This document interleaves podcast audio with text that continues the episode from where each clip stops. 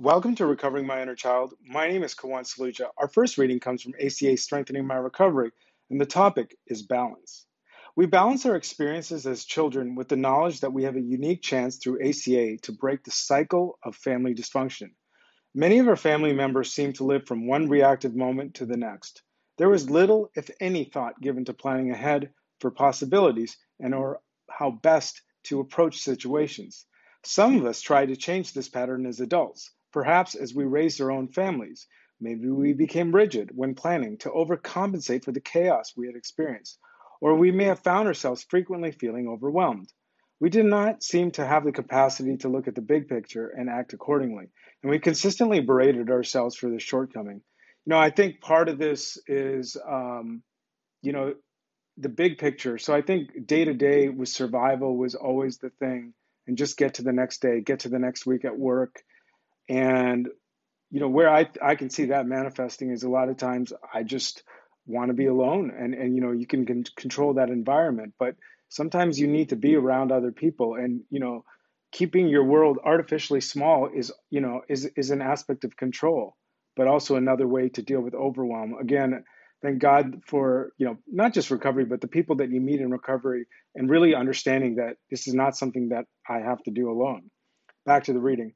When we find a way to live in recovery, we work to erase old tapes and old ways of doing things. Now, pause here. I feel like step six and seven of these programs is where that really happens for me. Back to the reading. But ingrained habits do not disappear overnight. When we feel ourselves either at the end of the reaction spectrum, too rigid, or feeling overwhelmed, we open our new tool bag and find a way to center ourselves, whether it's through a phone call or using another tool of recovery. By doing so, we reinforce a resolve to live intentional lives. We find purpose and hope because of the balance we were able to integrate. This leads to the peace and serenity we have always deserved. On this day, I will pause and think about how I want to live my day. I affirm that I deserve to live the balanced life that I choose, not a life that simply happens to me. And that is the power of choice, which I, you know I realize in this reading.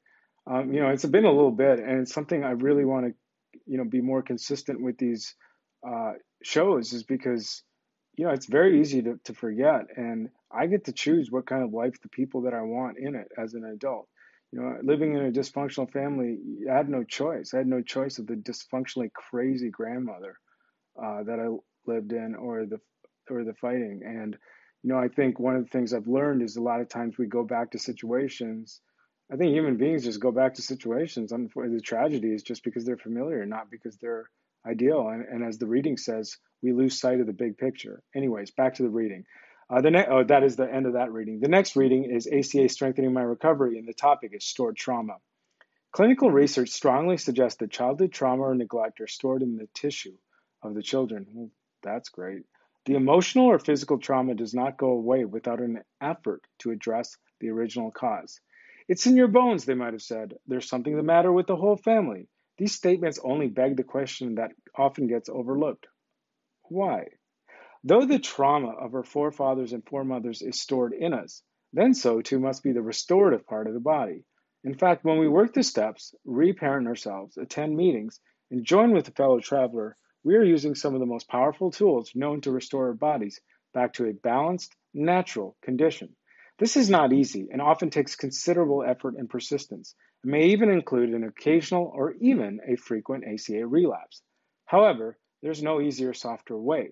The process of recovery involves real work and determination that pays dividends beyond our expectations. You know, and I have to pause and, and remember that. I mean, the life that I have now is, you know, I have a somewhat difficult day today, but the life that I have now is, is just completely different than it was pre recovery. So, We'll read that again. However, there is no easier, softer way. The process of recovery involves real work and determination that pays dividends beyond our expectations. If we are willing to stay on this recovery journey, if we trust the steps and promises, our bodies can release the stored trauma. Trust the steps and the promises. I like that. Our bodies can release the stored trauma, which brings us true relief. The miracle of recovery is the destination, and we can get there. On this day, I will pay close attention to my body and the clues it gives me about my stored trauma. I affirm for myself that by using the steps and reparenting myself, the trauma energy can be released. so that I may experience a wholeness I could not have possibly imagined. And now we go to the great Melody Beattie, language of letting go, and the topic is proving it to ourselves. I spent a year trying to prove to my husband how much his drinking was hurting me. When I began to recover, I realized I was the one who needed to realize how much his drinking was hurting me. I spent months trying to prove to a man I was dating anonymous. I spent months trying to prove to a man I was dating how responsible and healthy I was. Then I realized what I was doing. He didn't need to realize how responsible and healthy I was. I did. Oh boy. I like that story. Trying to prove how good we are, trying to prove we're good enough, trying to show someone how much he or she has hurt us, trying to show someone we're understanding are warning signs that we may be into our self defeating behaviors, this compulsive need to prove symptom. They can be an indication that we're trying to control someone.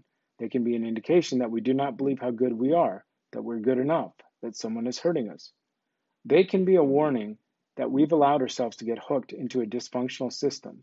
They may indicate that we're stuck in a cloudy fog of denial or doing something that is not good for us. Trying excessively to make a point with another may mean that we have not yet made that point with ourselves. Once we make that point with ourselves, once we understand, we will know what to do. The issue is not about others understanding and taking us seriously. The issue is not about others believing we're good and good enough. The issue is not about others seeing and believing how responsible or loving or, or competent we are. The issue is not about whether others realize how deeply we're feeling a particular feeling. We are the ones that need to see the light. Wow. And I think, wow. We are the ones that need to see the light. So it's it's not about convincing anybody else other than ourselves. Today, God, help me let go of my need to control outcomes by influencing the beliefs of others. I will concentrate on accepting myself rather than trying to prove something about myself. If I catch myself in the codependent trap of trying to empathize something about myself to another, I will ask myself if I need to convince myself at that point.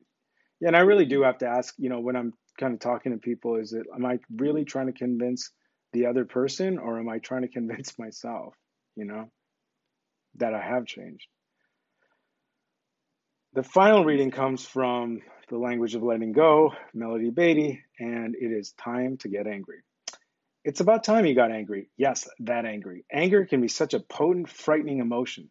It can also be a feeling that guides us to important decisions, sometimes decisions difficult to make. It could signal other people's problems, our problems, or simply problems we need to address.